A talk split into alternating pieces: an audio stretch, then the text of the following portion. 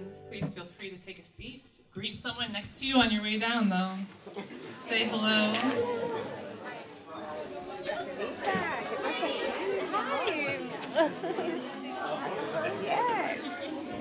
I love the sound of joyful meetings, don't you? I love that sound. We are so glad that you are here to join us this evening. Thank you for coming. Um, my name is Amy Davis Abdallah, and Kelvin Walker and I run the chapels for Tuesday evenings, and we're really, really glad you're here. So, without further ado, I do want to invite someone who is no stranger to you, Dean Ron Walborn, to speak to us this afternoon.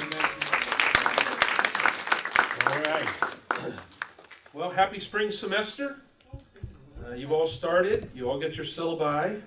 Um, by the way, I, I, I didn't know you guys wanted dancers. I have a dance anointing.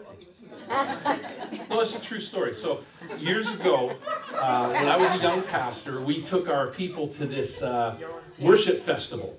And so on the last night, the streamers came out and the banners came out. You ever been to one of those? And so I'm like, yeah, I want to dance. So I left the seat and I started dancing.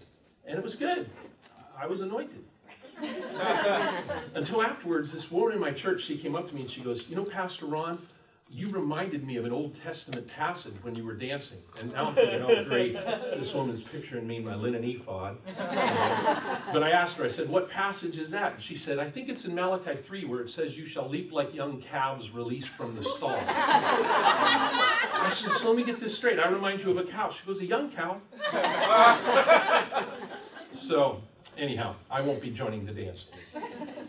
All right, would you stand with me? I want you to read scripture with me. We're going to read Isaiah 53 in preparation for uh, the Lord's Supper tonight. And uh, so let's begin with verse 1. Who has believed our message, and to whom has the arm of the Lord been revealed? He grew up before him like a tender shoot and like a root out of the dry ground. He had no beauty or majesty to attract us to him, nothing in his appearance that we should desire him. He was despised and rejected by mankind, a man of suffering and familiar with pain. Like one from whom people hide their faces, he was despised, and we held him in low esteem. Surely he took up our path and bore our suffering. Yet we considered him punished by God, stricken by him, and afflicted. But he was pierced for our transgressions, he was crushed for our iniquities. The punishment that brought us peace was on him, and by his wounds we are healed. We all, like sheep, have gone astray. Each of us has turned to our own way, and the Lord has laid on him the iniquity of us all. He was oppressed and afflicted, yet he did not open his mouth. He was led like a lamb to the slaughter, and as a sheep before its shearers is silent, so he did not open his mouth. By oppression and judgment he was taken away, yet who of his generation protested? For he was cut off from the land of the living. For the transgression of my people he was punished. He was assigned a grave with the wicked, and with the rich in his death, though he had done no violence, nor was any deceit in his mouth. Yet it was the Lord's will to crush him and cause him to suffer. Though the Lord makes his life an offering for sin, he will see his offspring and prolong his days, and the will of the Lord will prosper in his hand. After he has suffered, he will see the light of life and be satisfied. By his knowledge, my righteous servant will justify many, and he will bear their iniquities. Therefore, I will give him a portion among the great, and he will divide the spoils with the strong because he poured out his life unto death and was numbered with the transgressors. For he bore the sin of many and made intercession for the transgressors. Okay, well, this is uh, Isaiah 53. You may be seated. Um, and the motif of the suffering servant is found throughout Isaiah, and it's quickly applied to Jesus, and rightfully so, for indeed it prophesies the Christ. But it's not just talking about Jesus, because the truth is, uh, the path of every servant is the suffering servant. And Jesus himself said, um, if they persecuted me, they're going to persecute you. And so the reality is, if you're signing up for ministry, you're signing up for wounding. You're signing up for the life of a suffering servant. Now, in 1987, when I was just beginning ministry, uh, God did a work in my life. I was excited. Uh, wanted I wanted to go plant a church. I mean, I had just discovered the gifts and healing. And so I called up every district superintendent in the Christian Missionary Alliance, literally. Okay, just imagine a young, crazy Ron calling up these bishops of these areas, like Kelvin Walker's, only not as cool as Kelvin Walker. And I called him up and I said, Hi, I'm Ron Walborn, and I want to come to your district and I want to plant a church where we heal the sick and cast out demons and maybe even raise the dead. Uh, can I come? And most of them were polite in their refusals. Okay, and, and I, I was probably sounding pretty crazy. So, but most of them were fairly nice. No, that's we're really not looking for anybody right now.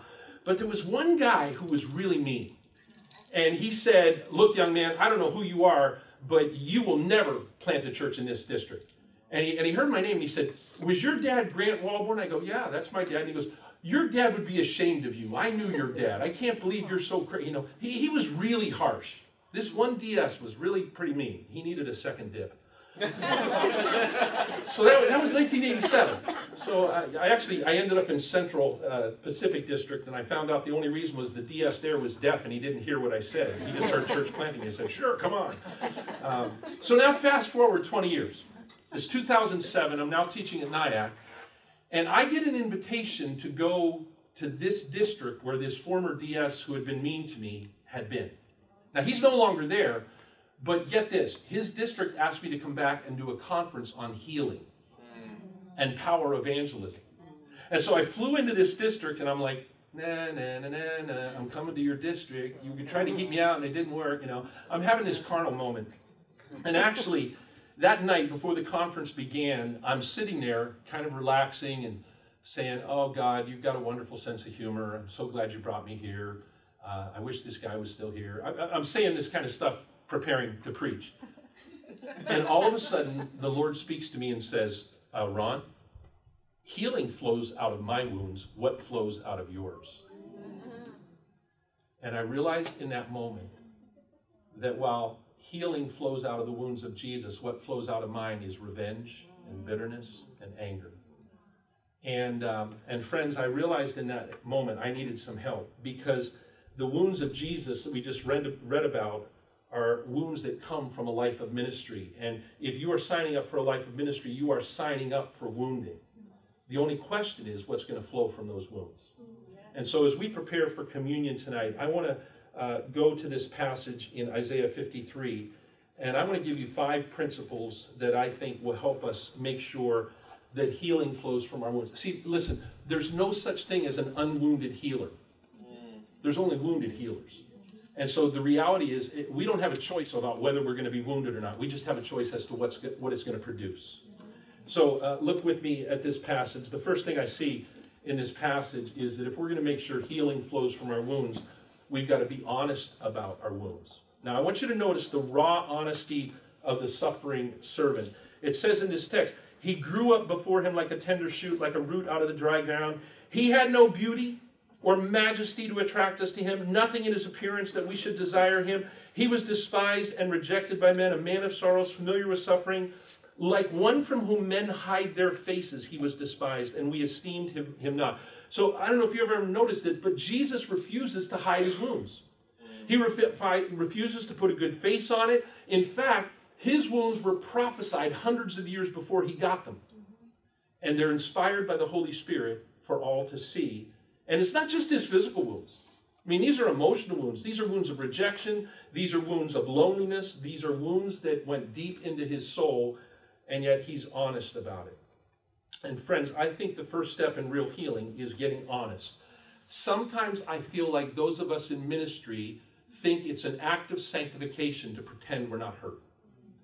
And so we hide it and we bury it, and the reality is, uh, the author Brad, John Bradshaw put it this way You are only as sick as the secrets you keep.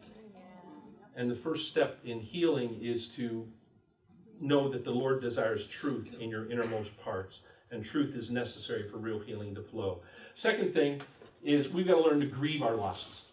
If you notice in this text, uh, Jesus carried our sorrows. He grieved on our behalf. He took up our infirmities. He carried our sorrows. He was pierced for our transgressions. And so, even in the Garden of Gethsemane, when he was crying out, he was crying out because he was carrying the weight of your sins and mine. Jesus knew how to grieve. Now, hear me. Grieving is essential when you get wounded because if you don't grieve, you will not be able to forgive. Hmm. I think sometimes we forgive too quickly because we haven't adequately grieved what's happened. And we'll do this more if you come to my class. We're going to talk about grieving. But to grieve or to mourn means to express sorrow. It means you got to get out in the open before God what has happened to you. And, and so getting honest and honestly grieving, I think, is the result uh, of what's happening here to bring healing to flow from our wounds. Well, the third thing is we've got to learn to submit to the Father's will. So we get honest, we grieve, and then, then, and only then, we can learn to submit. It says in verse 10 Yet it was the Lord's will to crush him and cause him to suffer. Now, I have good news for you. God has a wonderful plan for your life. but it's not always going to be easy. And there will be seasons where he crushes you. And if you are honest about it and if you grieve it well, then you will be able to get to the place where you say, like Job, though he slay me, yet will I trust him. And Jesus got to the place where he said, Lord, if there's any way, Father, if you can take this cup from me, take it, but nevertheless, not my will, but your will be done. And it, it, see, listen, uh, I, I, have, I sold my glasses today. Uh, I have some good news and some bad news for you. The good news is, uh, the bad news is nobody gets the ministry they want. The good news is nobody gets the ministry they want. because the reality is, um, God has a plan for you, and it is far more glorious than what you'd ever anticipated, but it is also far more painful than what you'd ever anticipated. And if we don't learn to be honest and we don't, don't learn to grieve, then the result is it's going to be very hard to submit to the Father's will. And healing will not flow from our wounds, but bitterness will flow from our wounds. Well, there's a fourth thing I see in this passage, and that's we've got to learn to forgive our wounders before they ask. It says in verse 11, after the suffering of his soul, he will see the light of life and be satisfied. And by his knowledge, my righteous servant will justify many. He will bear their iniquities. And we know from Luke 23, he forgave them before they asked. Father, forgive them, for they do not know what they are doing. Now, most of the people that wound you in ministry will never ask for forgiveness. Uh, you need to realize that right now. Forgive them anyway. Most of them will never even acknowledge they've done anything wrong. But the truth is, you're not forgiving them for them. Primarily, you're forgiving them for you.